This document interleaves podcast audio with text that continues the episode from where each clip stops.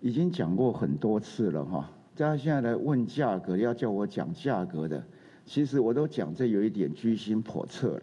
疫情指挥官陈时中生气了，即使口罩挡住半张脸，仍难掩怒气。会让他这么动尾调，都是因为这个问题。我帮中世代问疫苗的采购价格，我们呃为为什么到现在还不能公布价格？好，就价格这是属于双方保密的一个事项。那如果破坏了这样的保密事项，就会影响到我们合约的有效性跟进货的一个时程。好，所以我也拜托各位。那也不要因为这样子而让我们的进货真正的受到干扰。话都说这么白了，但在野党还是毛起来问，质疑中央采购疫苗花了六十七亿，却只有十亿买进口疫苗，甚至直接打电话给审计部要答案。怎么这时候还会配合？行政机关说出说这是机密，不能提供呢？难道你也变成另外一个东厂了吗？所以这里面就有签约付出去的，那相对到货量因为没有那么多，所以使用的哈现金当然没有到达我们的预算数。好，那但是在里面很多在权责上面都已经框列下来了，因为已经买了，到货前呢陆陆续续付付款。尽管在野质疑连连，还猛打政府采购疫苗没有超前部署。不过，根据泰国网络媒体最新爆出，AZ 和泰国卫生部长的机密通信内容，表格中列出台湾早在二零二零年十月就已经和 AZ 签约，是同组当中最早签约的国家。泰艺文脸书粉丝专业写道：“这证明台湾很早就开始着手购买疫苗，是因为疫情变化难捉摸，生产地产能被影响，导致到货延误。”那就你看到那文件，那文件我没看过。那事实上，我们签约已经讲过，我们确定跟 COVAX 九月底我们就签约了哈。那十月底我们就跟这个阿传杰 A G 就已经签约了。那开始谈判的时间当然更早，大概早个两三个月。陈时中过去多次说明都挡不住外界批评声浪，如今证据出炉，也算还他公道。好，来这个疫苗的采购价格到底能不能公开呢？先来请教一下明佑哥哦，因为我们看到陈时中呢，他昨天真的是讲到蛮生气，他说我们跟人家签约都有这个保密的事项、保密的条款，那现在蓝营一直追打价格的问题，他觉得真的有点居心叵测啦。好，陈时中讲完之后，蓝营的回复是什么？国民党立委赖士葆说，陈时中这样讲是玷污民主的说法哦，话讲得非常的重。好，另外赵少康说，陈时中是国文程度太差吗？不知道居心叵测的意思吗？还是他自己就是居心叵测呢？因为蓝营现在一直紧咬说，哎，为什么台积电啦、红海买疫苗价格可以公开，为什么我们政府买的就是不可以呢？请教明佑。我觉得回到问题的原点呢、啊。当然，我对国文造诣这方面我没意见，因为我自己国文造诣不好。但是这个居心叵测，我大概知道了哈，就是不怀好意的意思嘛哈。那所以你可以看到说，为什么一直在攻陈时中这个问题？我觉得很简单，因为最近有非常多的国家捐赠给台湾疫苗，那加上之前呢，我们可以看到鸿海跟那个呃台积电他买这个 BNT 的时候，我就是说，哎妈，一季买了三十一块了哈，那美金多少钱这样子？那包括冷链技术了。那我上次在节目有讲，跟东洋生技当时差不多，讲的是差不多价格，就是大概三十一块左右。那国民党那时候说，你看东洋生技是在炒股。那今天我们回过头来看的时候，这一个议题已经不第一次讲。去年我们在签署九月份的时候，跟跟这个平台买的时候，要签署购买意愿的时候，他们已经在追问啦。他说你要赶快公布你要买多少钱啊？嗯，啊你买 AZ 啊，买 BNT 这些你要买多少钱？因为那时候 BNT 还没开始被挡嘛。可是我们到今天为止哦，你看。疫苗的数量，他们刚始开始在骂说，不管多少钱，疫苗数量一定要足够。对，好，那你们政府有没有努力？好，现在疫苗数数量开始足够的时候，他们又转移话题说，那你要告诉我们多少钱？其实，呃，包括赵少康说，你国防预算可以机密啊，这个这个东西应该要公布啊。我回过头来看，这也算是国防机密啊。为什么？因为我们买的数量不像加拿大，不像美国买这么多，那。我们是以量制价的嘛，疫苗大概都是这样嘛，所以你可以看到赵少康自己都公布了说，哦，阿拉伯大公国买了多少钱，那是哪里买多少钱，为什么他买那么贵什么的？你我们回过头来看呢，哈，我们大概编列六十七亿，大概用掉十亿了，那你里面在问数量的时候，我跟你买东西的时候，我一定告诉你说我要买多少量哦，我可能买两百万剂，那你能算我多少钱？好，他会告诉你说这个东西不能公开，因为很多的疫苗厂都是跟国家签的。他不希望你公开的原因是什么？我不想要影响我跟其他国家的价格啊。是啊，所以我的疫苗也有可能是浮动的啊。那你一公开的时候，我我的定西给西迪亚给你啊，你知道不？那跟红海这些不一样的原因，我们都知道 BNT 有很多的阻挠，那有很多的阻挡，那有很多的政治力，那到最后。因为是透过民间企业去购买，不是在平台购买的。那我透过民间企业去买购买的时候，民间企业他要抓成本，他会告诉你说我一一季买多少钱啊？可是政府不一样啊，政府是在平台购买，我一次买的数量就是要这么大这么多。那不同的品牌，那人家会说哦，为什么我开给其他国家的价格是这样，你买的价格是这样？你买这个品牌的价格为什么是这样？我这个品牌的价格又是这样？那本来在商业机制里面，他们都一定会做这样防防防范嘛。所以我跟你签约，你有意愿要买，那你不能跟人家讲价格哦，因为未来我还要看我这个生产商的能量哦。那我有可能卖给其他国家可能会好一点，因为他他这个国家的的这个收入高，对，是。所以我认为这些东西在这时候去琢磨哈，我觉得是刻意找茬了。为什么？我刚才说了嘛，他之前都告诉你说想尽办法要买台湾的疫苗数量不够啦，造成这么大的感染呢，赶快要多进一些疫苗。好，现在进来了，那其他国家也捐赠了，嗯，那他就开始骂了。他说：“为什么我们的疫苗买这么少，还要其他国家捐赠呢？”我看国民党有几个人就这时候跑出来说：“哎呀，你看。”这些国家都可以捐赠给我们，什么斯洛伐克、立陶宛、日本、美国都可以捐赠给我们。那台湾为什么还要再花十亿去买疫苗呢？我心里想说，我的老天爷啊，你们的思维到底是怎么样啊？人家捐赠给我们，是因为过去我们也帮助过人家，那大家好来后给，善的回报嘛。那互相在民主国家里面去做这些工作都很正常。那人家捐赠的归捐赠，我跟人家买当然是归着跟人家买的啊。所以我认为说，国民党这时候去琢磨这一件事情很丢脸啊！如果你是一个好的在野党的话，应该告诉我们说，哎，未来你要公布，那你现在应该要买到多少量？那如果可以的话，我再想办法编列预算再多一点，你赶快再去采购。如果是这样的，国民党，我认为说他真的是同岛一命在想办法，没有从头到尾都在扯后腿。所以今天为什么陈时中会这么愤怒？他一旦公布的时候，我们会遭到国际怎么样的制裁？嗯，这些这些制造厂商、疫苗制造厂商，这个呢没有聘赶快，你知道不？咱民间可能去买一粒药啊，因为咱买干那当干那食咱家己尔，所以就较贵。但是医师病院采购一定是较多。啊，这间病院跟这间病院采购的量佫是无共的，有大有诊所、有病院、有医学院要采购的。啊，这介绍员老公，你凊彩甲你讲，伊讲嘛，一个定价里遐，嗯，定价里遐，你我你拍几折？这种物件就是商业机密啦！啊，我既然要讲采购签约，有这个保密，啊，我愿意卖给你，就是因为签这个约。啊，你做一个国家的人，连诚信都没有吗？所以呢，我认为说今天看得出来了，想尽办法扯后腿，因为数量够了。那你们 AZ 骂归骂，也打了。所以在这时候，我真的是要看这个江启臣主席哦，不要为了政治而政治了。这时候我们大家都在想办法说。国产疫苗能够增加产量，那我们跟国外采购的赶快先到货。没有啊，你们没有站在这样的立场啊。所以今天如果国民妥协在国民党之下，说我公布了一每一个采购的疫苗的价格，你看国际厂商会不会交货给你？那来修书嘛，绝对不可能啊嘛。是啊。啊，如果达到你的目的嘛，跟我你讲你讲，你一公布之后，人家就不卖给你。你看疫苗又开始不够，跟他国民党又有话说，对，又有文章了。所以，我真的呼吁一下了哈，这个公布价格迟早会公布的，我敢说迟早会公布的。那在这时候该怎么做就怎么做了。如果说要公布的话，老实说，委员会，你如果说签了保密条款，像过去采军购一样，我进到委员里面看完之后啊，大家拢点点嘛。所以，我真的是认为说，今天要公诸于世的话，有它的困难点存在。那国民党在此做文章呢，我真的还是高度的怀疑，是在扯台湾采购疫苗的后腿。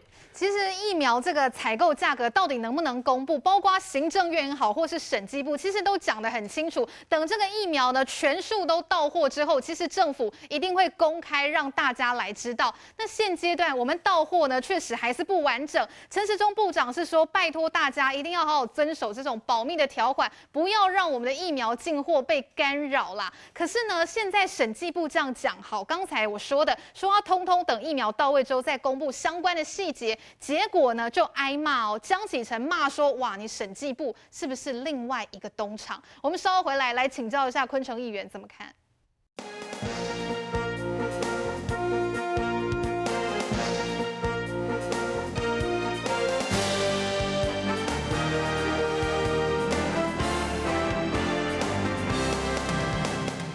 面对国民党哦，连日来这样穷追猛打，审计部也出来讲话，他说，其实立法院哦早就已经通过，这是跨党派的决议哦，只要这个疫苗全数到位之后，就会公开所有的采购细节。好，但是审计部这样讲，国民党还是不买单。昆城议员江启臣是说，审计部怎么可以配合行政机关这样说？这是机密吗？不能提供吗？难道审计部也变成另外一个东厂吗？赶快来请教。昆城议员，就江启臣他是国民党的党主席啊，可是他同时也是立法委员哈。是啊，那他应该要记得说，其实，在六月十八号就一个月之前，那立法院已经有朝野共识，就是说，等我们购买的疫苗全部到货之后，好、嗯，然后这个就可以来这个公告，或是说请这个不管是审计部或是立法委员，你要去查说，我们这个疫苗购买的数量跟价钱完全是公开。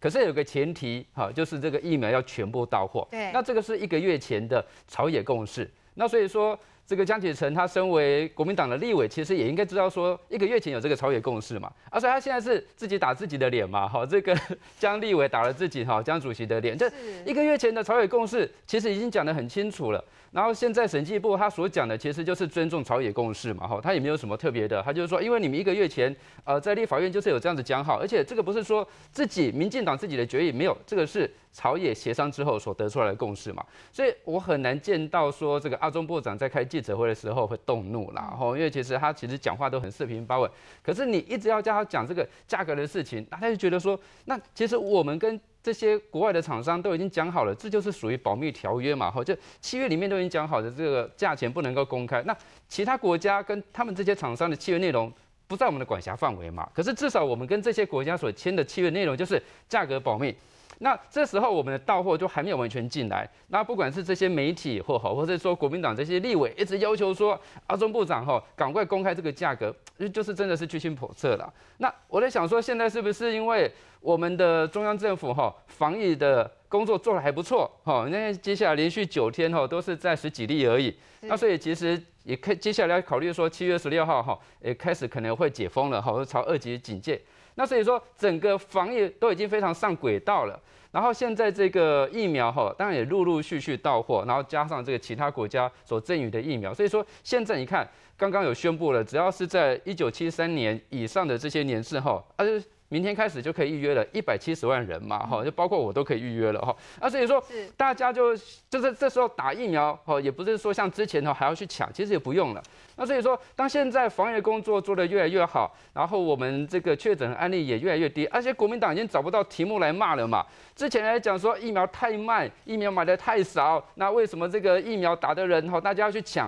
啊，等这些都已经是过去的事之后，而且我现在国民党又又找不到题目来骂了，啊，就只好去翻旧账，好，这个炒冷饭，就讲说，哎，江启臣又讲说，哎，啊，现在为什么不公布价格啊？好，啊，联合一些媒体又讲说，啊，为什么不公布价格？啊，这些人，你说赖赖世宝 他也是国民党的立委啊，难道不知道这个是朝野共识吗？其实都知道嘛，哈，啊，所以国民党哈是又坏。哎，又笨哦啊！这些东西都已经知道了哈，啊，已经是朝野共识的，啊，硬要再拿出来哈，再来炒一次哈，哦，真的是证明就是说，现在的确我们台湾的这个防疫工作做得很好。那国民党已经找不到什么题目可以来骂，啊，只好翻出以前的旧的题目再来骂。其实我好好这个劝一下江启臣哈，你。你这些之前联合这一些哈，国民党一些县市首长哈，就是什么什么云林呐、南投啦、台东啊，还有花莲，花莲都要来买疫苗，后来人家纷纷跳船了嘛，因为现在其实因为太快呢，这些疫苗打得都够嘛，而且你讲的这些四个县市哈，其实就是疫苗施打的这个速度最慢哈，啊，所以你打得慢啊，又跟人家吵着说要要去买疫苗啊，所以像这些人哈，就慢慢就跳船了哈，就是说哎没有啦，其实现在疫苗就够哈，啊，之前的确哈很多理由。不管，就是打得比较慢哈，啊，所以说现在这些人哎也跟江启臣做切割了。啊，江启臣现在也不晓得怎么办啊，接下来也不晓得国民党这个主席的选举会不会延期嗯。啊，所以他一直在炒自己的这些声量。啊，炒自己的声量哈，其实也无所谓，因为你现在声量很低。啊，可是你不要因为这样你要炒自己的声量哈，就破坏了说我们跟这些好疫苗厂商之间的一些合约的协定嘛，哎，这样一直炒一直炒，大家会觉得说哎。啊，国民党今嘛是并不棒啊，哈，是给搬都一出哈。那一直 一直在朝以前的一些旧的这个一些东西，好，哎。不来讲讲说，哎，现在国民党到底执政县市的这些首长哈，啊，你们的疫苗的施打的情况是怎么样哈？与其去骂这些，哎，还不如来督促一下这个自己的县市首长哈，好好的把防疫工作把它做好。真的，先把眼前这个防疫工作做好才是最重要的。不过刚才也讲到这个疫苗的事情，现在呢，除了要冲高疫苗的覆盖率之外，真的也要再三的说，虽然现在在微解封的阶段，可是民众真的也要自律哦，做好。哎，其实出外还是要保持。社交安全距离，我们稍微休息一下，等一下就要来看到是屏东的这个牡丹湾 Villa 群聚案，真的是越烧越大，烧到连行政院南部中心的执行长陈正文都下台负责。陈正文澄清说，他只有去住宿，他没有跟人家群聚吃饭。可是他后来呢，还是决定要请辞了。我们稍后回来一起来看。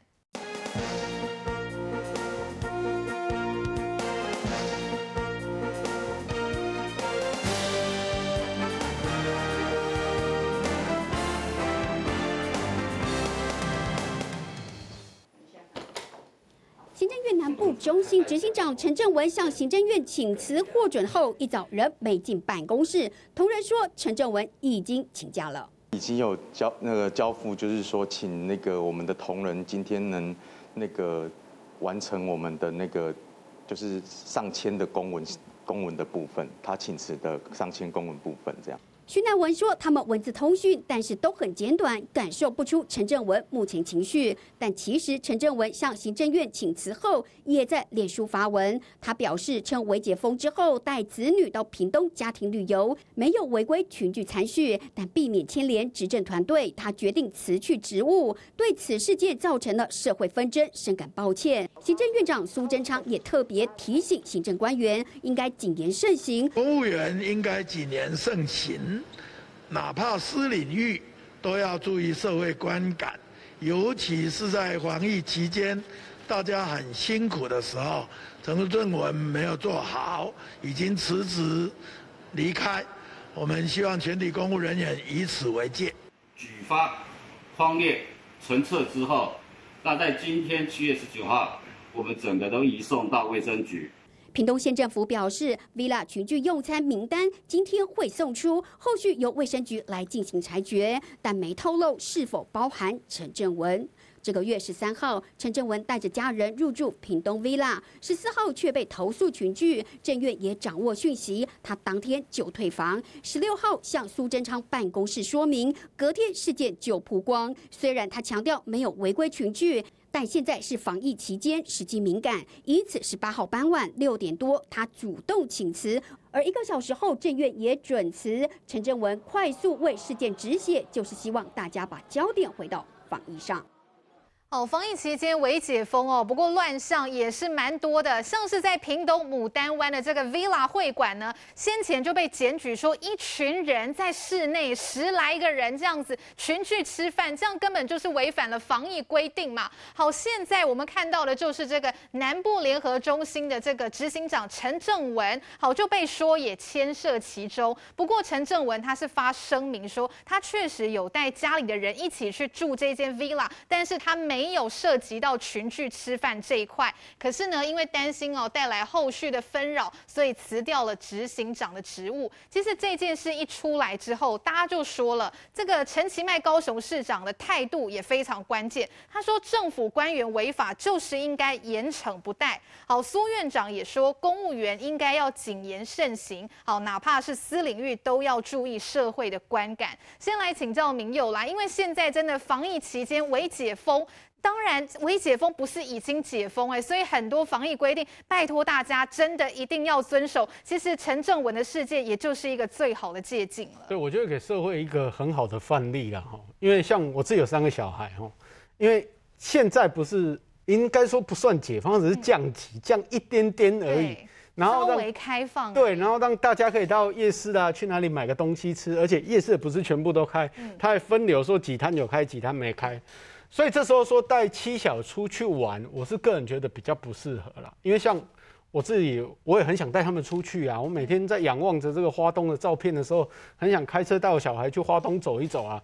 可是我们也不敢去啊，因为这个对我们来说都是风险啊。那从陈正文的例子来看的话，我就会给社会一个非常大的警惕啦。你现在还没到所谓的解封的这个阶段，作为政府官员，那就更应该作为示社会的一个示范呢。那我帮陈正文讲一下话啦，因为他真的也不是什么。会犯法、会去故意怎么样的人，或许是没注意，那误解了这个微解封的意思。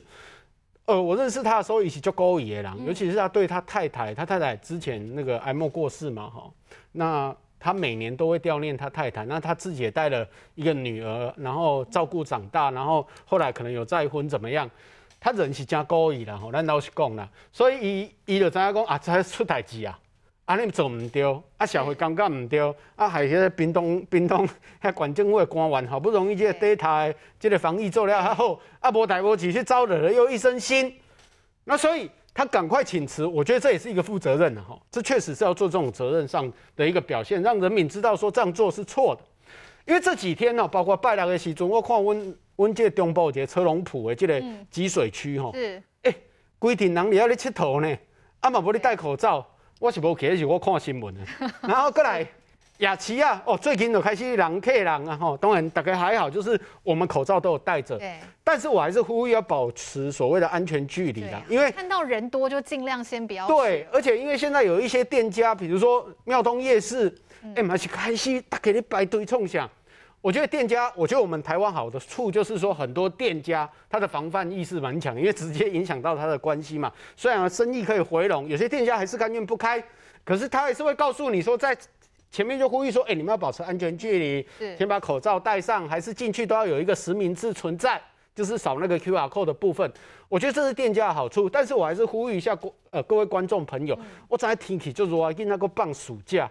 啊，规工伫厝里，你有可能有诶公司你上班呢，但是有诶公司嘛是共款，互你伫厝里咧上班。是啊。啊，你就感觉讲啊，我出来者无要紧。啊，我相信讲，包括即个陈陈执行长即个咧嘛是共款的，想讲啊，可能到即个降级啊，啊，我就带一个囡仔出来，无伊囡仔规工困伫厝。对，去度假一下，可能去那个清幽的环境啊，无啥人，我来遐住一下。啊，但是互社会观感就是讲安尼毋对，所以。我们我看那个行政，呃，这个屏东县政府也很快速的开发这一个呃这个 villa 哈，因为它一二楼确实有开放饮用的哈，啊饮用就一定会群聚，这个不用骗人呐。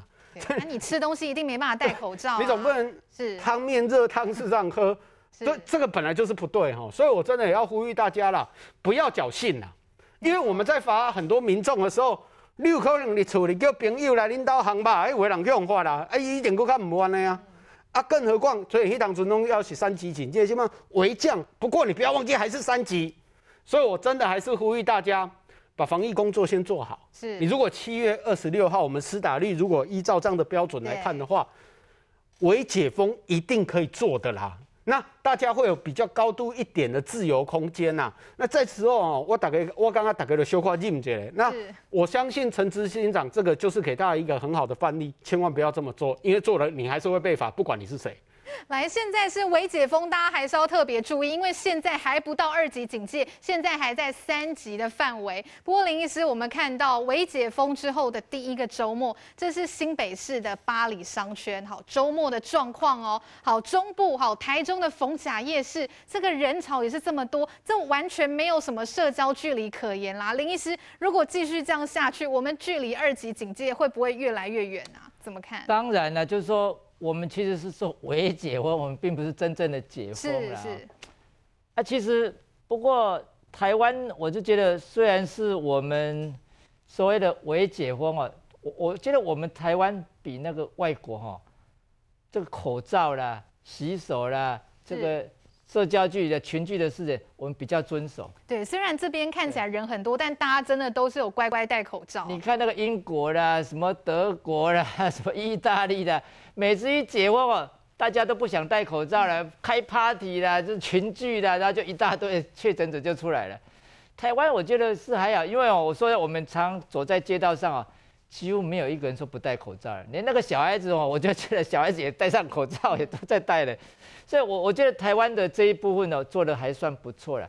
当然，我不期望就是说七月二十六就所谓的真的从三级直接就降到二级那么那么宽松，有可能它会继续再开放一些的。嗯，以目前的态势来讲，因为我们倒倒是还是有一些一些案件出来嘛，当然都几十个的啊，十几个、二十几个，那我们也不要期待说我们可能会有一个零确诊这个概念啊。嗯、所以在这个零确诊是很不容易的。我就说我们跟病毒哈，人类跟病毒奋战了几百年，甚至应该几千年、几万年了，要讲零确诊哦，除非你把病毒消灭。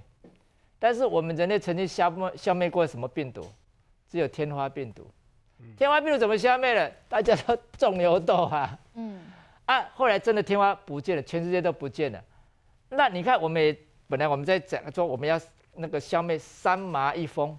所谓三麻一风，就是麻疹、德国麻疹、小儿麻痹，就是三麻一风的，就是破伤风。但是呢，我们虽然已经控制的不错，但是偶尔还是会有零星的事件出来。所以这病毒真的要把它完全消灭，真的非常非常困难。所以我不期待我们将来会有零确诊，但是我们一般把它控制在个可以接受的范围内，不要伤害到我们的医疗量能，不要造成一大堆的群聚哦。那这个就这就让这个病毒也稍微有一点生存的空间。那我们人呢，也要大比较开放的态度去迎接说我们恢复我们过去的经济的的这个效应，但是不要一切太快。